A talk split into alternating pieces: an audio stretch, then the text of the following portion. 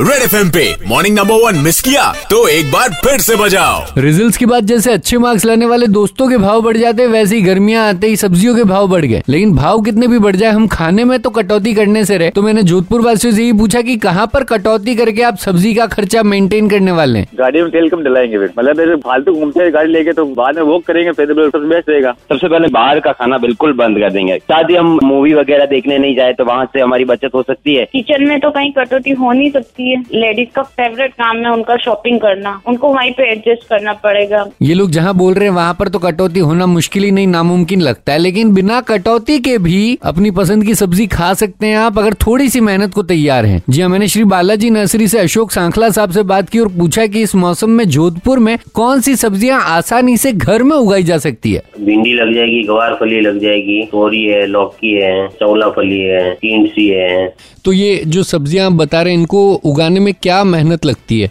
कुछ नहीं सर, दोमट मिट्टी को एक बार पूरा सुखा दो, गिल्ली नहीं होनी चाहिए। फिर उसमें बीज बो दो, बीज लोगे हल्का सा पानी दे दो। फिर जब निकल जाता बाहर आ जाएगा, भाई उग गया बीज निकल गया, जब पानी दो उसको, पहले पानी मत दो। फिर पानी हर तीसरे दिन पानी दो, ये दो दिन छोड़ के तीसरे दिन पानी दो। बस इतना सा करो और सब्जी उगना शुरू हो जाएगी।